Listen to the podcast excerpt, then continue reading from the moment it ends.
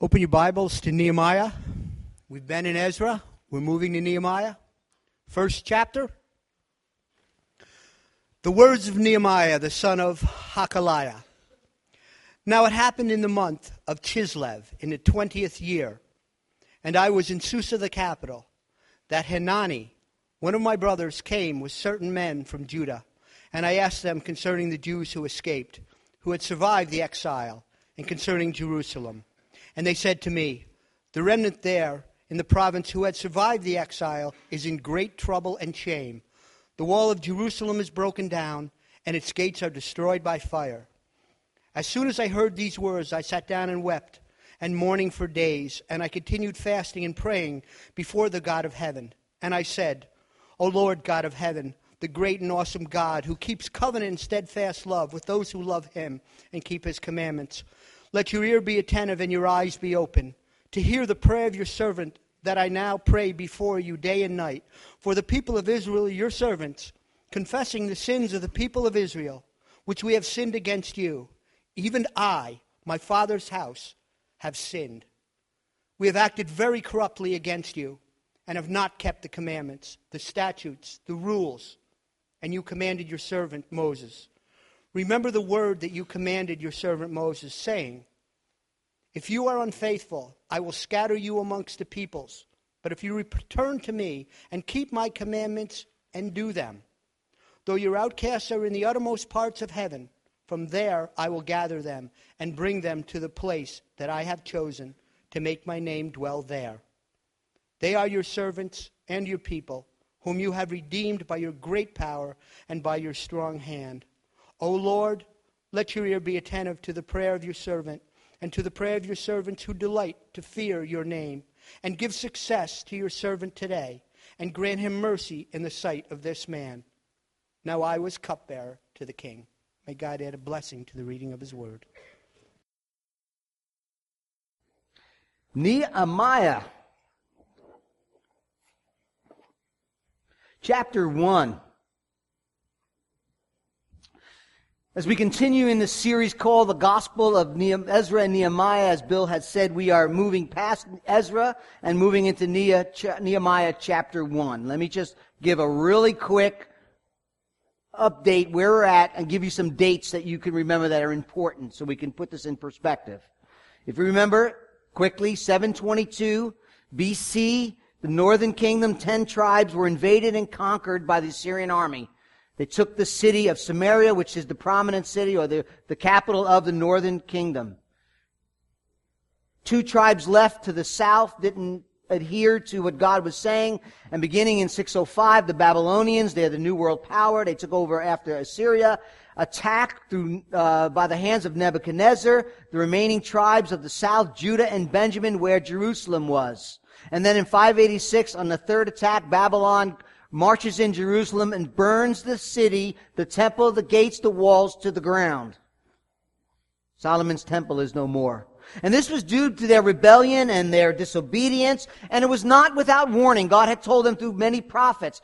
But God also spoke a word of promise to Jeremiah and said, after 70 years, while in exile in Babylon, you will be back in your city where we would meet. 70 years later, right on cue. 539, the Persian Empire takes over, defeats Babylon, and in 538, King Cyrus issues a decree and allows the Jews to return to Jerusalem. Thousands return, they build an altar, they start rebuilding the temple, they're sacrificing there, and the building of the temple is on its way. But then a few short years later, the building stops. There's laziness, there's worldliness. And for something like 14 or 16 years, they did nothing. God raised up Haggai and Zechariah, the prophets, and began to preach. And then in 516, the building is both completed and dedicated. And for you history people, that's after that uh, 483 to 465 of the events of the book of Esther, if, if, you, if you're familiar with the Old Testament. So 516, rebuilding of the temple, completed and dedicated. Then 458, 458, years later, 60 years later, a second return is heading from Babylon to Jerusalem under the leadership of Ezra.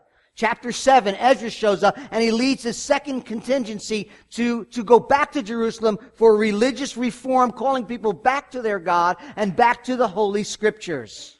Ezra was a priest, and the Bible says that he was a, a scribe and a priest who set his heart to study the law of God and to do it. Not just study, but to do it and to teach it to those in Jerusalem.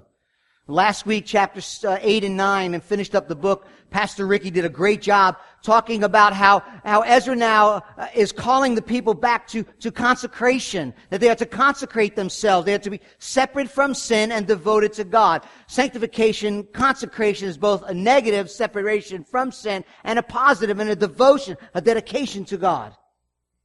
Ezra calls them on their compromise by marrying foreign women, if you remember from last week. We said it's not really about marrying outside your race, but it had to do with everything about marrying outside your faith. Which is reiterated in the New Testament. He went through that last week. So there is this prolec, uh, there's this propensity for these men in the Old Testament to marry these foreign women and then be caught up in the idolatry, in their, in their foreign worship of false gods, and their worship uh, habits of their false worship. The people were to remain devoted to God. They were made and separated from sin, devoted to God, not for the purpose of leaving the world, but the purpose of having a unique identity, to remain devoted to God, to maintain her distinctive identity as God's people. Ezra was deeply troubled because the city, which was meant to be light on the hill, a light to the nations, a light to the Gentiles, had become an international joke. They responded to Ezra. That's how he ended Ezra's book. They responded to Ezra's call. They confessed their sins. That wasn't enough because they repented of their sins. They did what God through Ezra said they must do. And brothers and sisters, let me just remind us that's, that's, that's the tension the people of God live in.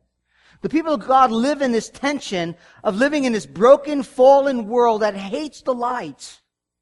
And yet sent into that same dark world to shine our lights, for being attractive to a world that is broken and fallen in darkness by the love of God and the gospel, the declaring and demonstrating the good news of Jesus, doing the work of Christ.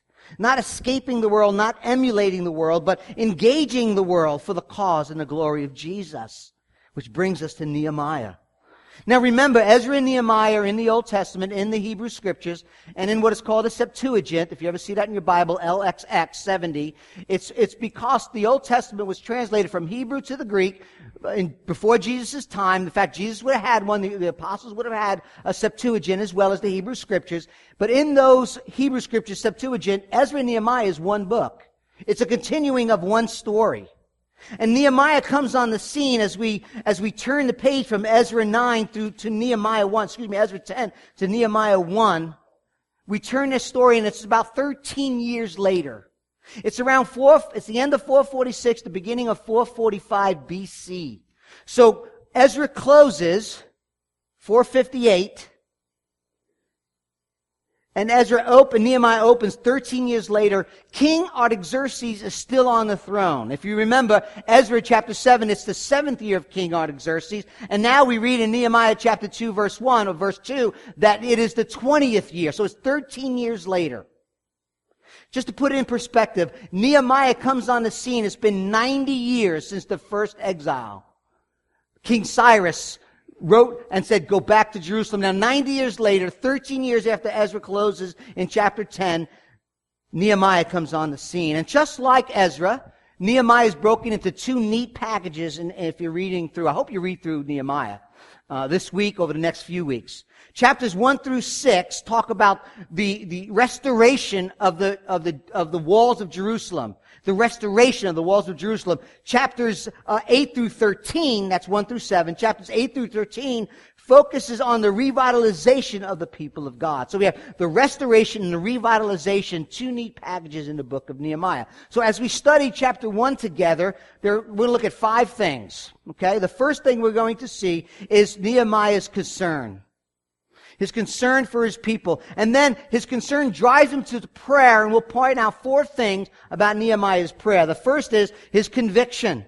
The next is his confession. then his confidence and his commitment. So that's where we're at. We'll hit the last four rather quickly and we'll stay on the first one about his concern. So that's where we're going if you have your Bibles. Nehemiah chapter 1. His concern. The words of Nehemiah, son of Hacaliah.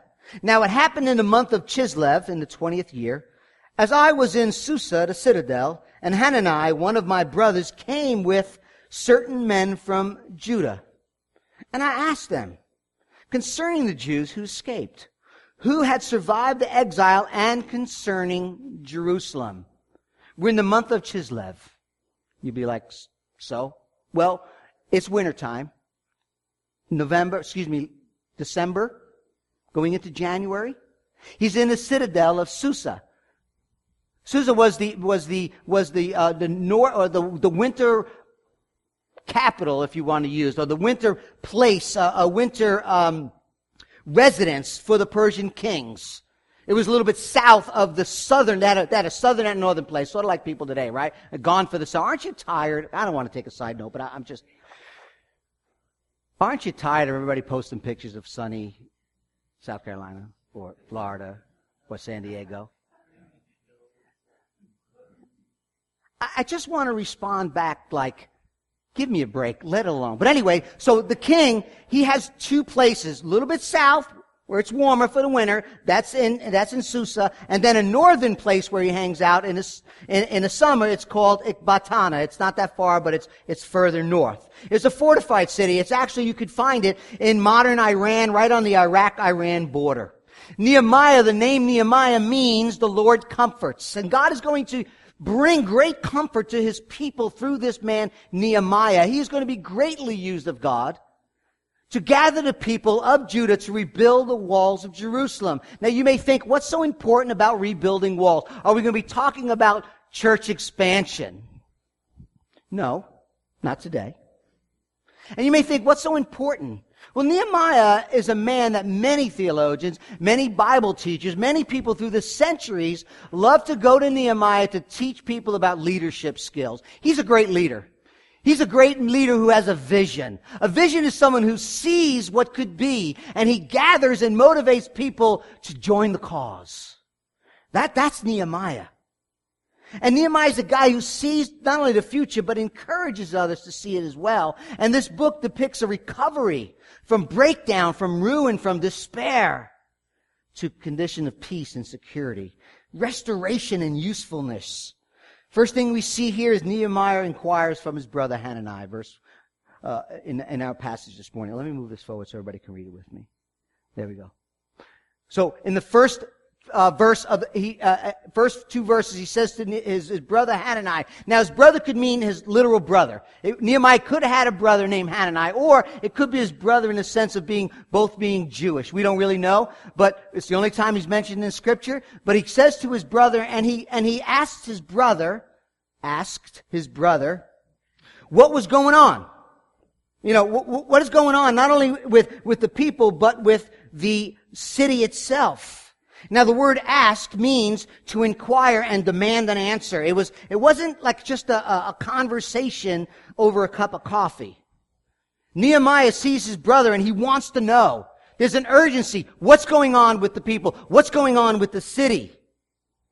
He tells him, verse 3, the remnant there in the province who had survived the exile is in great trouble and shame. The wall of Jerusalem is broken down and its gates are destroyed by fire. Now understand a couple of things here. Number one, Nehemiah has never been to Jerusalem. He probably, more than likely, has met some people and knows some people who were in Babylon with him and had gone to Jerusalem under Ezra. It was only 13 years earlier. So there's probably there, there probably there, there are probably people there that, that Nehemiah knows. But he's never been there himself. And one of the things that we see right up front is that Nehemiah has a real familial love for his people. His concern is about his people. So right up front, it's hard for us to understand that. But it has great implications because Nehemiah, we learn at the end of, of, of chapter 1, he was the cupbearer to the king. So he had access to the king. He had access in the palace. He had a strong political standing. He was very close. He had it very well. Things were going very well for him in the city. So it's quite easy, I think, for Nehemiah, who has the, the, the, the, access to the king, who lives in the palace, who has everything he could possibly want or imagine under his, under his, you know, tutelage, to be discerning, like to be not caring or, or to be uninvolved, and really to be indifferent. He's got everything he needs. And you know, unfortunately, we live in a culture that has become more and more individualistic. And caring less about others and more about self. You know, more about our own well-being. And, and it's really sad. I mean, how often, and, and you don't, don't raise your hand, but how often are we that concerned? How often do we actually investigate with that tenacity what's going on in the life of others, in the brokenness and despair of others, loving others as Nehemiah does? Nehemiah doesn't just love his God, Nehemiah loves God's people. And that's a sign of leadership, is, is a love for God and a love for people. Philippians 2, let each of you not look only at your own interest, but also at the interest of others. So we see Nehemiah caring about others. Secondly, we need to talk about walls. Because this is not about a, a cosmetic, you know, uh, uh, pile of rubble that needs to be straightened out. It's not a cosmetic problem. Sort of like, I don't know, too many junk cars in your backyard. You know, there's a problem similar to a prison. They were, they were, the walls were there for protection. The walls were there to keep the city safe. Many times in antiquity, in ancient days, they would build the city as Jerusalem is up on a hill. So that they can have watchmen who watch and see the enemy before they attack. They would close the gate and secure the city. So the walls are very important. Scholars debate about how the walls were torn down, how they were burned to the ground. Um, we know back in 586, as I mentioned, the walls were burned down. You can read Second Chronicles and Second Kings. Uh, Babylon had marched in and burned the city to the ground. But what many scholars point to, and I want to remind you, if you remember, and I know all of you do because you're following along with me, in Ezra chapter 4, when we were talking about the rebuilding of the temple, when we were talking about rebuilding of the temple, the author did a, a parenthesis, a footnote. He was talking about how when they were building the temple, there was all kinds of opposition. And he said, oh, by the way, while we're on the story of opposition, on the uh, topic of opposition, this went on for years. And he looked down the hall of time and he, and he knew about Artaxerxes who would come and he would come against them as they're rebuilding of the walls. In chapter 4, verses 7 through 23, it talks about Artaxerxes' letter that he sent to stop the building of the walls. So, I say all that to say this. The walls were burned down and in despair during Nehemiah's time, first because of Babylon, 586 BC. But I believe, and I think scripture bears witness to the fact that after they were rebuilding the temple, after they had built an altar and rebuilt the temple, they began rebuilding the walls. And it was then that Artaxerxes, who found out that they were fortifying their city, sent the letter and said, stop. And it says in chapter 4, verse 23, this is what it says. When a copy of King Artaxerxes' letter was read before Rehum and Shemaiah, the scribe and their associates, they went in haste to the Jews at Jerusalem and by force and power made them to cease.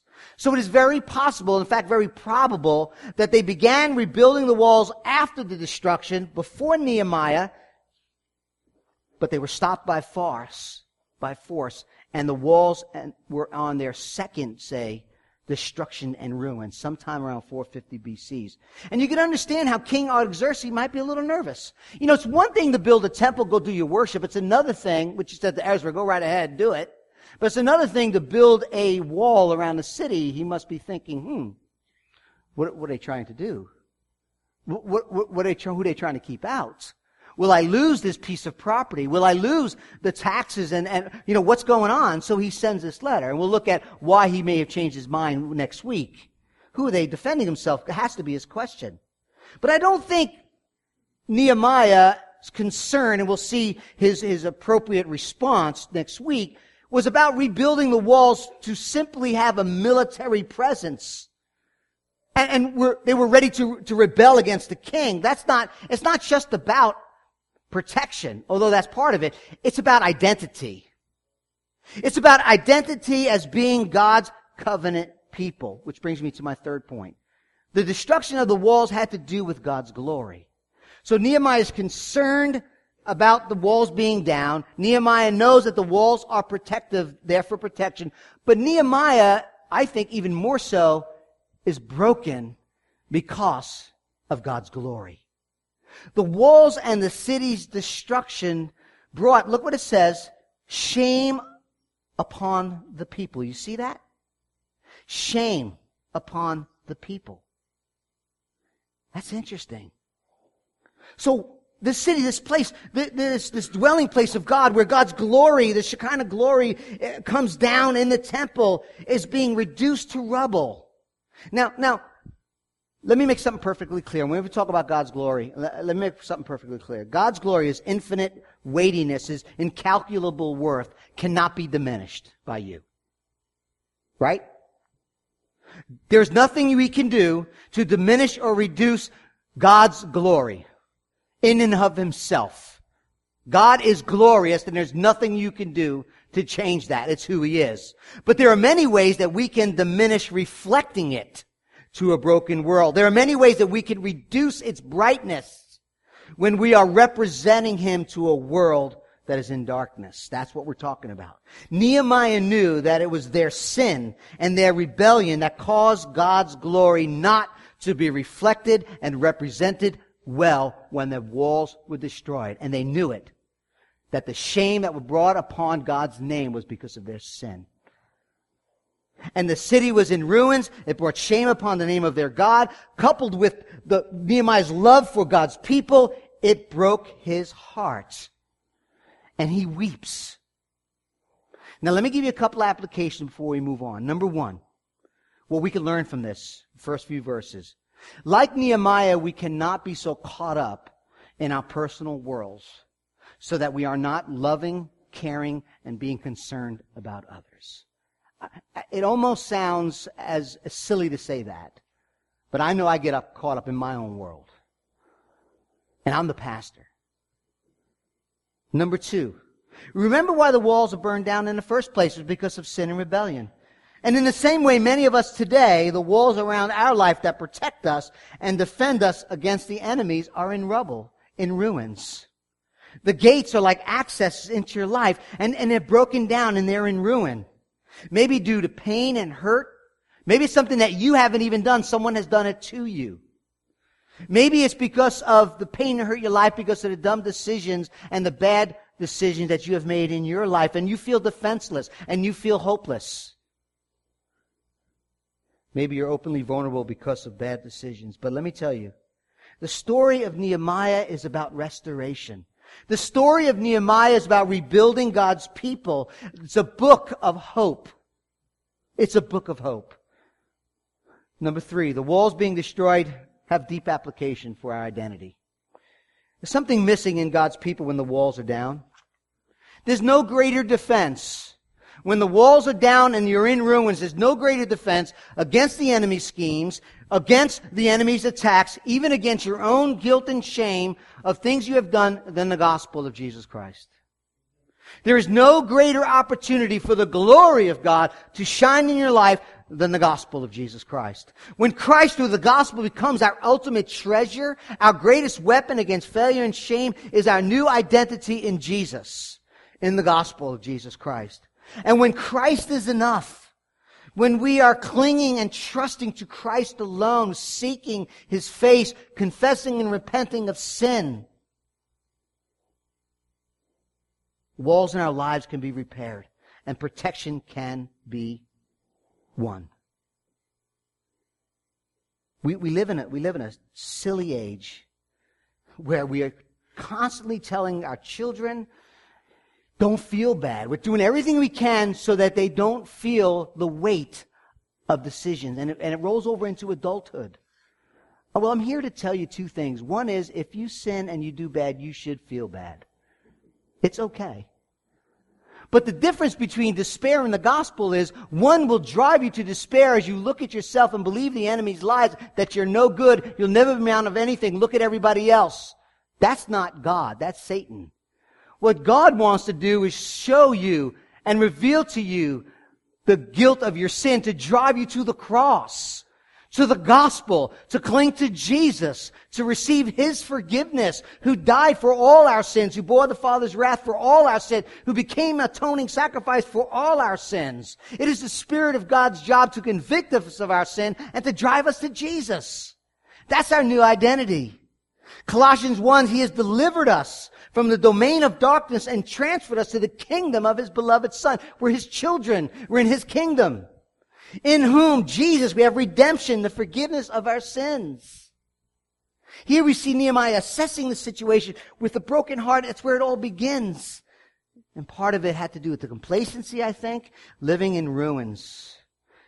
The truth is, listen, nothing ever is going to happen in your life unless we confess unless we acknowledge, unless we see with concern the brokenness and despair of our lives and the lives of others and drives us to the gospel, drives us to Christ.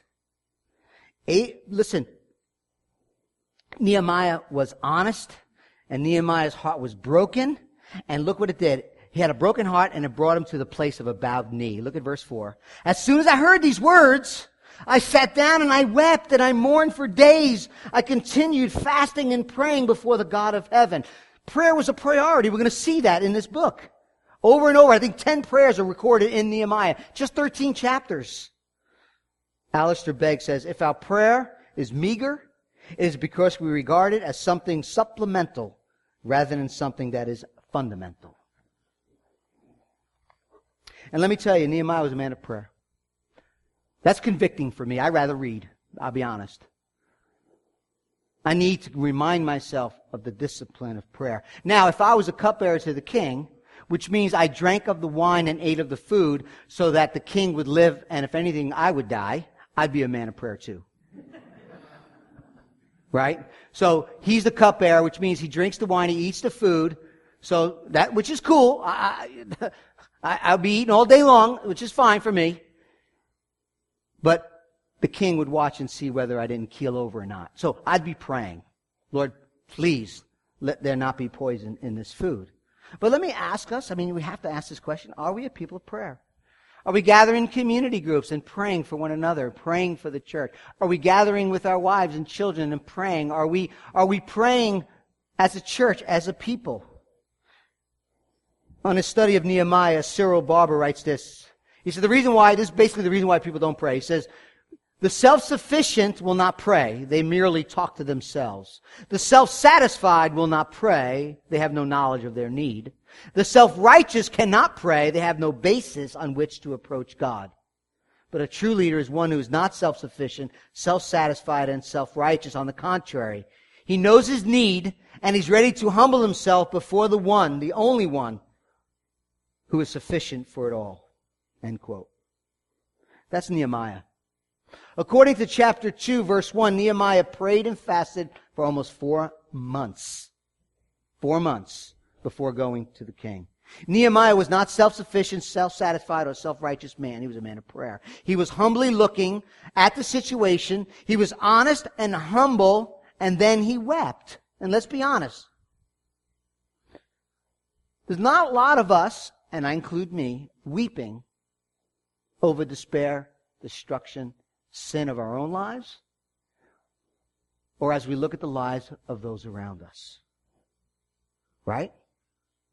Warren Wiersbe says, What makes people laugh or weep, listen, what makes people laugh or weep is often an indication of their character. Have you ever been so broken about your situation, your sin and your despair that you weep?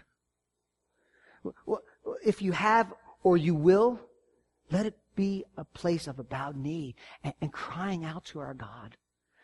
crying out to our God. Abraham Lincoln said, I have been driven many times upon my knees by the overwhelming conviction that I had nowhere else to go. My own wisdom and that of all about me seemed insufficient for that day. Why is it that we're not?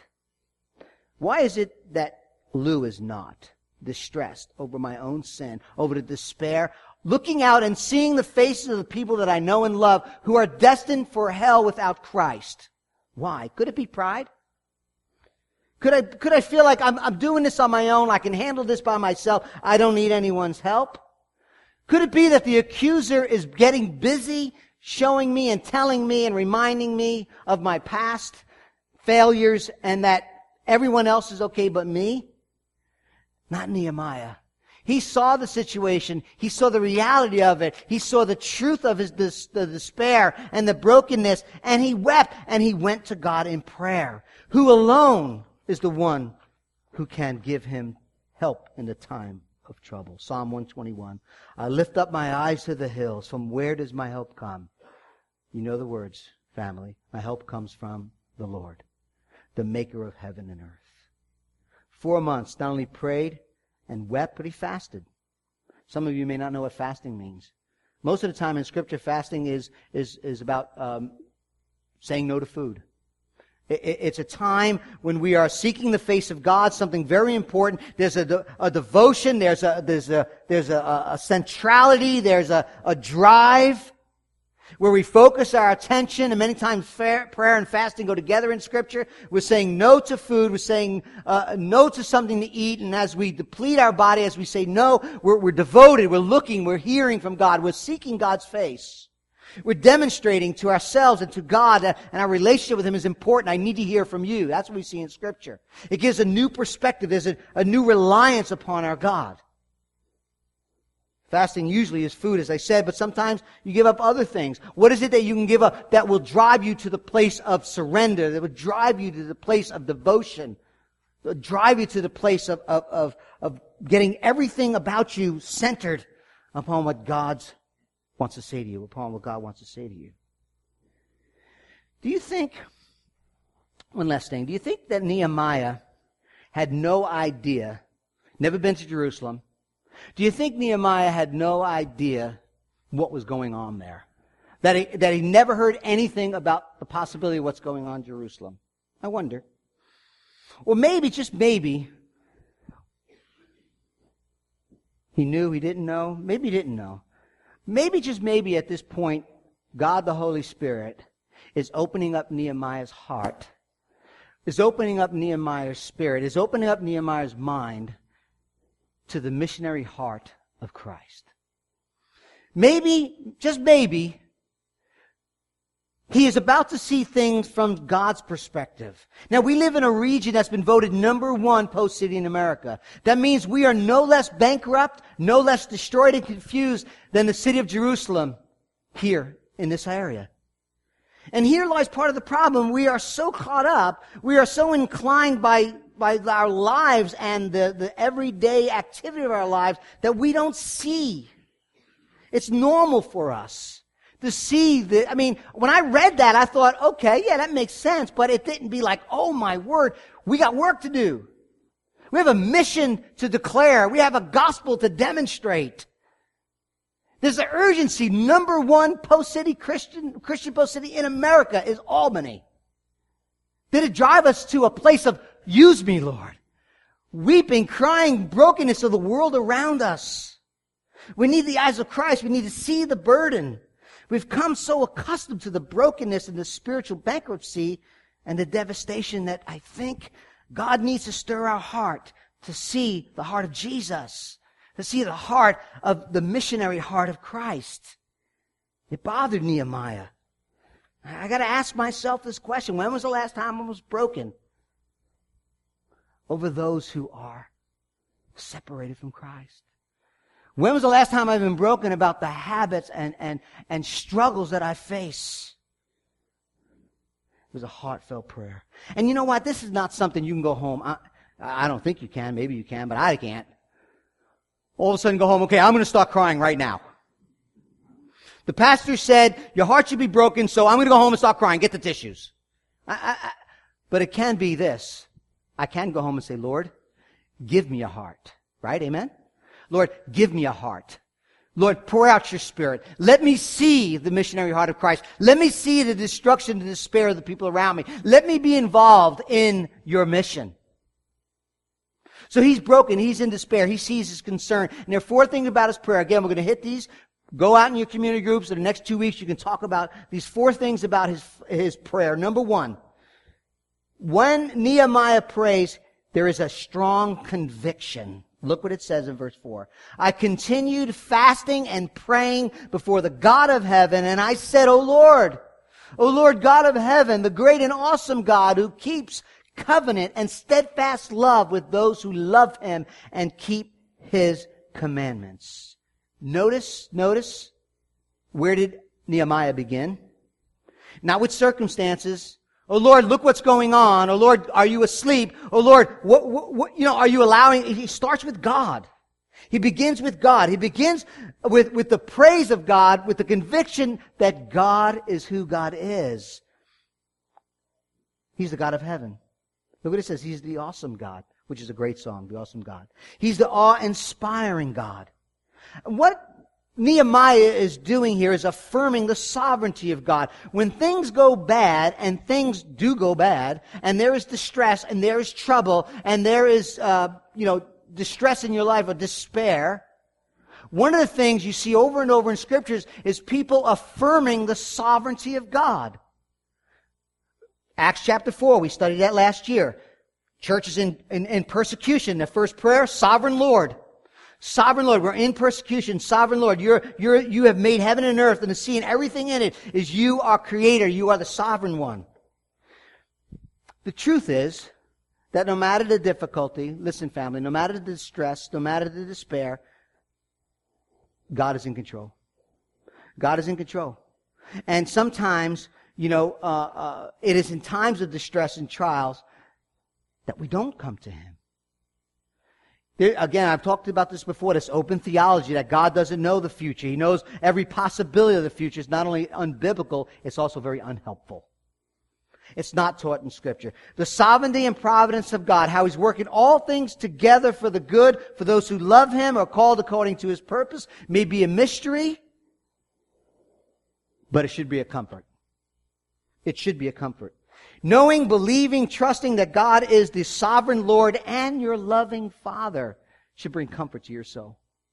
Even in times of distress, especially in times of distress, that nothing can happen, nothing has happened that's apart from His good, holy, wise purposes that He has declared and determined before the foundations of the world. Nehemiah begins his prayer with praise about the conviction about God's character. Now, as we see this, look at verse 4 and 5 again. This does not change who God is. Amen? God is sovereign. God is the same yesterday, today, and forever. What this is doing is bringing Nehemiah to the place where he needs to be. Oh Lord, you're awesome, you're powerful, you are sovereign. That's a great place to begin. That's a great place to begin. That's the only place to begin. And it brings his heart into that, to the glorious presence, the weightiness, the incalculable worth, and the, and the supremacy of who God is. That's a great way to start a prayer. Sometimes we're reluctant to pray because we're, we're, we're confused about the character of God. Not Nehemiah. He was convicted about God's greatness. Look what he says. He even says, Lord, you are a covenant keeping God. Your steadfast love, that's that word hesed in the Hebrew. It talks about the, the loving covenant of God. That God's in loving, it really, really means loyal love. A loyalty of love. It's about God's mercy. Look what it says also. Second condition, keeping the covenant, is that God's people obey him. See that? The great and awesome God keeps his covenant. He keeps his steadfast love, that loyal love, that covenantal love with those who love him and keep his commandments. What Nehemiah is showing and, and revealing to us that this covenantal loyal love was to be reciprocal. The mention of that covenant is about God's faithfulness and our responsibility, our obligations to God's love that we are to respond and be reciprocal and love him back. And whenever we're dealing with the law of God, whenever we're dealing with the moral standard of God, listen, remember, always remember, family, that salvation, redemption, deliverance took place before the law was given. Remember that. God called the people to himself and delivered him from bondage and redemption and redeemed them and brought them out of Egypt and into the land, then gave them the law. Even in the Old, New Testament, there are commands that we are to follow as Christians. Right? Amen? There are things that we ought to do. But we're never commanded to obey in order to receive God's forgiveness, His love and acceptance. We're always commanded to obey because of God's love, acceptance, and forgiveness in the gospel. Our love and obedience do not merit His love, but they are evidences. Let me say it again. Our love and obedience do not merit His love, but they are evidence that we are indeed the objects of His grace.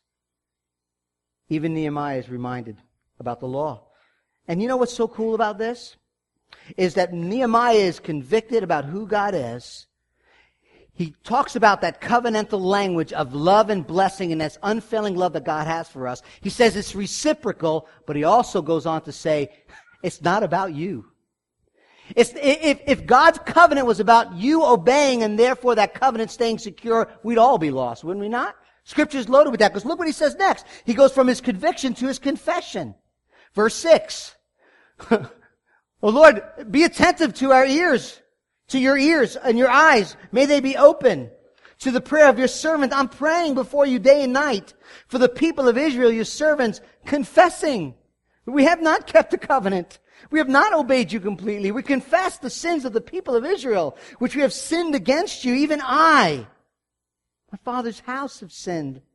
Verse 7, we have acted very corruptly because you and have not kept the commandments, the statutes, and the rules that commanded your servants Moses. We have done it. We haven't done it. Where would we be without confession, family? Nehemiah was a realist. In his assessment of the way things were going, he quickly realized that at the heart of things was not organization, although he brings it, was not leadership, although he has it, was not resources, and he brings that too. What was needed first and foremost was the confession of sin. He, like Ezra, identifies himself with the Jews. Look at what it says. Look at the pronouns. We, verse 6. We have acted, verse 7. He identifies with that generation. That's what he's saying, that it is about us. I'm not looking back and I'm not blaming my ancestors. I'm not pointing the fingers at everyone before me. I am joining them in their sin. I am part of that family. I am part of that rebellion. And, and that's so important. Because if we're going to have rebuild, we're going to be rebuilding, we're going to be restoring foundations, it has to be on confession and repentance. And family, I was thinking about that because we live in such a different culture. Hey, John, you know what? Open up those double doors for me, will you? Get some air. Why is it, how can I apply this? How can we apply the fact that Nehemiah and Ezra both confessed their sins corporately? What does that mean for you today? What does that mean for me today? What does that change? You know what? There's a, there's a couple things I came up with. Number one, when we do that, when we don't blame and we are joined our, our sins and, their, and, and, and the sins of our ancestors together, there's a sense that we cannot judge them for their sins. That we're not going to judge them and look at them and, and say, you know what, you're capable of that, I'm not. See what that's what Nehemiah does. Robert Murray, he, uh, M'Cheyne, he's a pastor of Scotland, said this, the seed of every sin known to man is in my heart. You know what Nehemiah is doing? Nehemiah is saying, you know what? They've sinned, they've done all this, but you know what? I would have been there doing it with them. There's something about that that knocks us down off the pedestal, does it not? There's something about saying, you know what? I'm capable too. All of a sudden, you know what? You're not high and, and, and lofty and lifted up high. All of a sudden now you're on that same place. Also, you know what? Doing that also helps us never forget. Never forget the grace of God. It's so easy to point and blame and look at other people's sins and say, I'm, oh, you did that, I would never do. You know what? Nehemiah says, you know what? It's all about grace. It's all about grace. It reminds me of, of a parable Jesus taught about the Pharisee and the tax collector. He says, yeah, I tell this Pharisee, I tell this story because there were some people who trusted in themselves. That's why he tells the parable. And the parable goes on to say that the two men went up to pray, the Pharisee and the tax collector. The Pharisee standing by himself, it says, literally by himself, says, God, I thank you that I'm not like other men, extortioners, unjust, adulterers, Or even like this tax collector, but I fast twice a week. I give tithes of all that I get. If you count them, that's five times he said I. I this, I that, I this, I that, I this, I that. Yet the tax collector couldn't even look up. He beats his chest. God, be merciful to me. Be merciful to me, a, a sinner. You see the con- you see the, the continuity? Nehemiah begins with God. This tax collector says, God. First, first thing, I have nothing to offer. God, he says, be merciful to me. Like Nehemiah, begins with God. He speaks of his mercy. And then he speaks of the only thing he can bring to the table is sin. God, be merciful. I'm a sinner. That's the prayer of a leader. That's, and who went away justified, Jesus says? Not the Pharisee, the tax collector goes away justified. He's justified. He's made right with God because he's trusting in God's mercy upon him, not his own righteousness. Nehemiah makes no excuse. Nehemiah does not point to the past. Nehemiah joins his ancestry and says, I'm capable, I'm culpable, it is our sin. That's his confession. Next, his confidence, verse 8 and 9. Remember the word that you commanded your servant Moses, saying, If you are unfaithful, I will scatter you.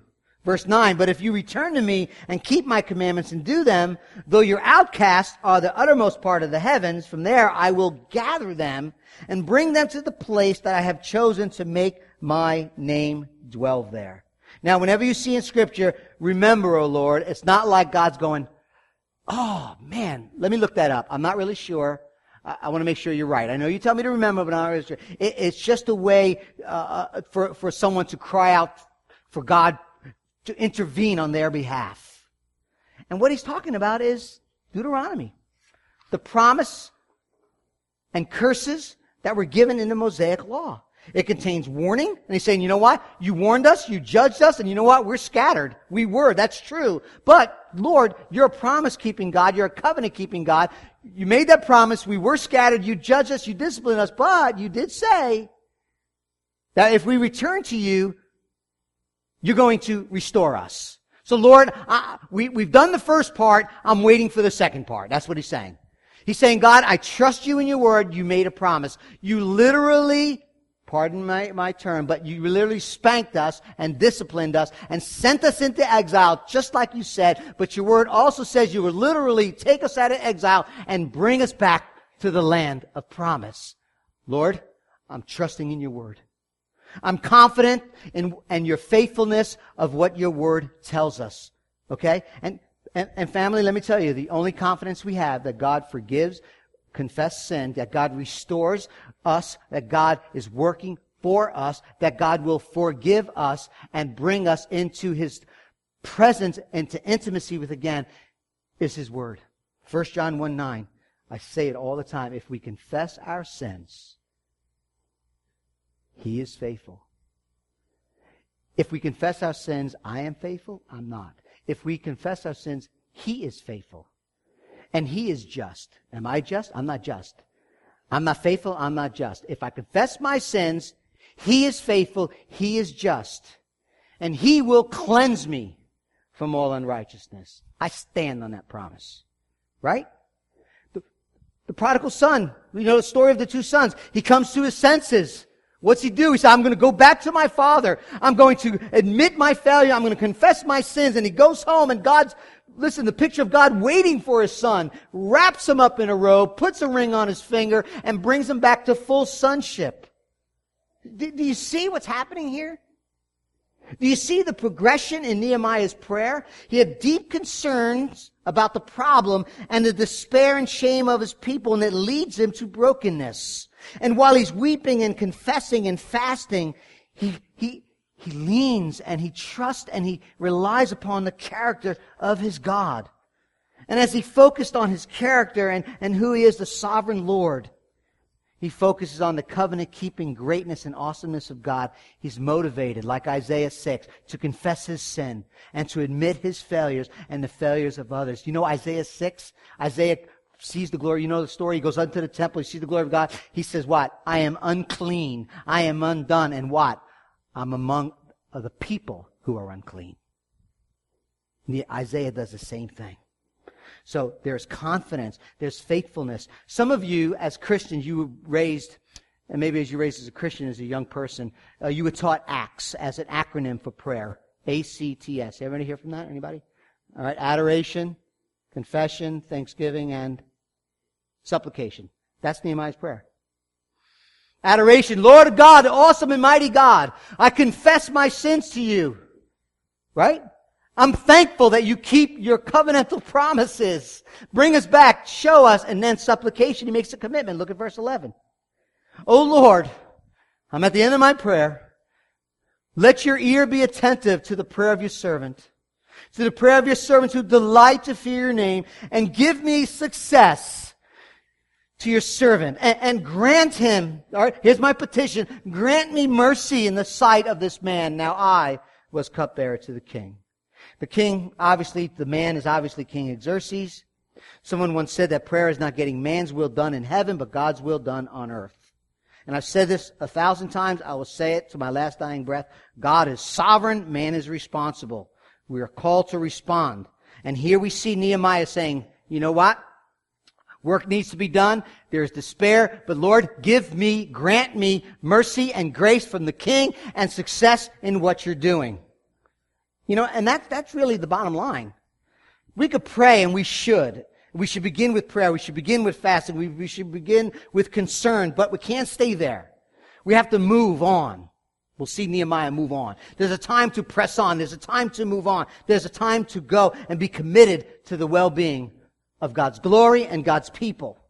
the true measure of our concern over brokenness and despair is our willingness, our ability and willingness to commit to get involved.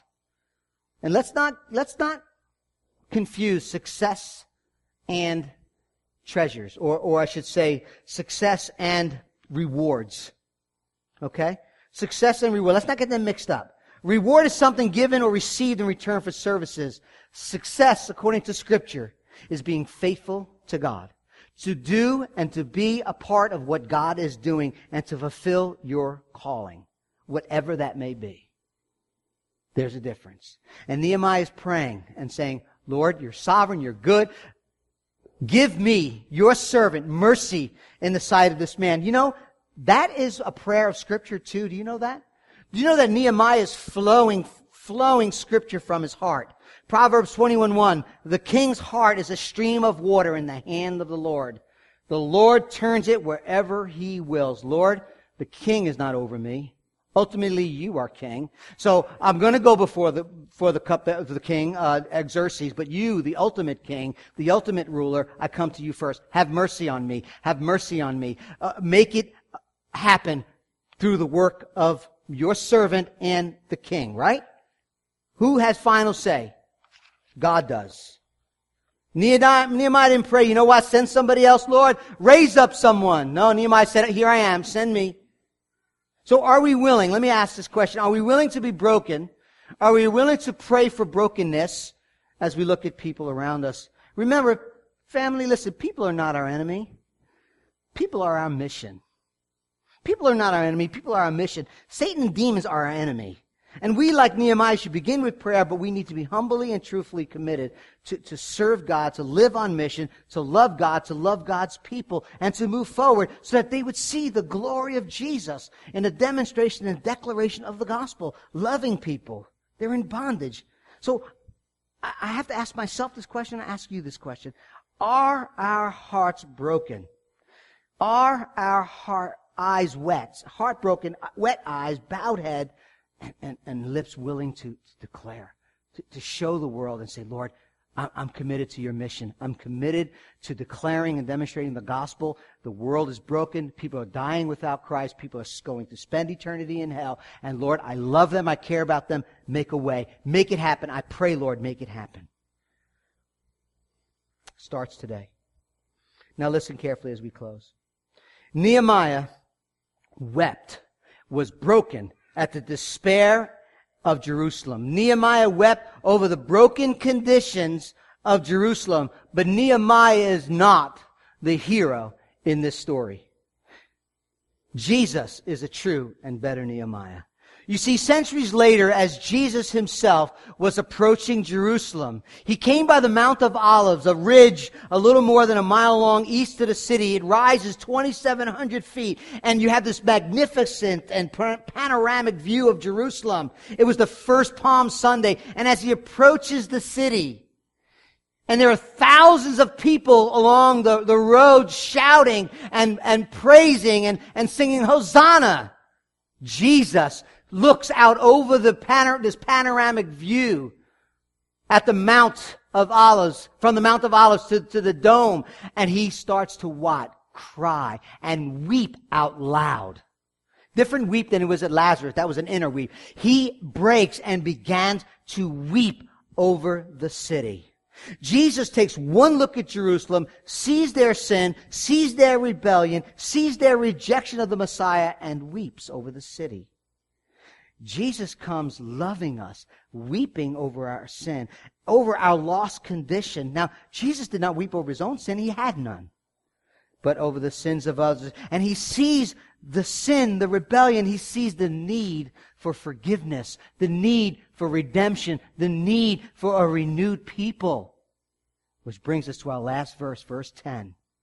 Nehemiah says, They are your servants, O Lord. They are your people, O Lord, the ones whom you, O Lord, have redeemed by your great power and by your strong hand. Nehemiah says to the Lord, these people, even in their sin, even in their uh, uh, rebellion, are the people that are yours, they're your servants, they're your people. You've redeemed them with a strong hand. Redemption is a very important passage, a, a, word in scripture. It talks about redeeming something back or a slave with a price for their freedom. It talks about redeeming or buying back the firstborn with a sacrifice. Redemption is synonymous for liberate, to be, to be liberated, to be freed, to be rescued. And here, look what Nehemiah is doing. He's comparing the first Exodus with Moses when they, when they were, were brought out of Egypt in slavery, which, which points to sin and captivity. And he says, this Exodus and this Exodus, this is your work. This is what you're doing. You're rescuing us. You know, the Jewish people, that first Exodus, when they were brought out of Egypt, was a defining moment, was their identity as God's people. And Nehemiah compares that first Exodus to this Exodus. But let me tell you, the New Testament doesn't point to a comparison, but to its fulfillment. Jude chapter 5. Jude, the half brother of James, the brother of James and the half brother of Jesus. This is what he says about Exodus. Now I want to remind you, although you once already knew, or you once fully knew it, that Jesus is the one who saved the people out of the land of Egypt. Do you see that? Ultimately, the first Exodus, the second Exodus, Exodus, all Exodus point to the ultimate Redeemer. So yes, it's true. God raised up Moses. God used him as a human uh, vessel to deliver his people from bondage in Egypt. Yes, God used Ezra. God used Nehemiah to rebuild this temple, to rebuild the walls. But Jesus, the new and glorious Redeemer, mediator, personally redeemed his people, delivered his people from sin, death, hell, and the wrath of God. Jesus' work of redemption is greater than that of the Exodus. And he is the one Nehemiah points to. Its glory far past surpasses Moses. Its glory far su- surpasses all Exodus. And it points to the redemption in which Jesus Christ will offer himself up as an atoning sacrifice. So Nehemiah, Jesus is a greater Nehemiah. Nehemiah was sent to a people in distress to help them secure the city. Nehemiah went to a people not only to secure the city, but to reclaim the glory of God. But the Father sent the Son into the world to secure our salvation. And according to 2 Corinthians 4, He is the glory of God. Not to secure a city, but to secure our salvation. And the crucial difference between Moses and the Exodus, the one Nehemiah is pointing to, is that Moses was God's servant. Jesus is God's only eternal son who died an atoning sacrifice, securing for us redemption. cleansing us and washing us and forgiving us of our sins. You see, the Exodus from Egypt and Babylonia, Babylon only points to and is a foreshadow to the redemption that Jesus Christ offers to you and to I.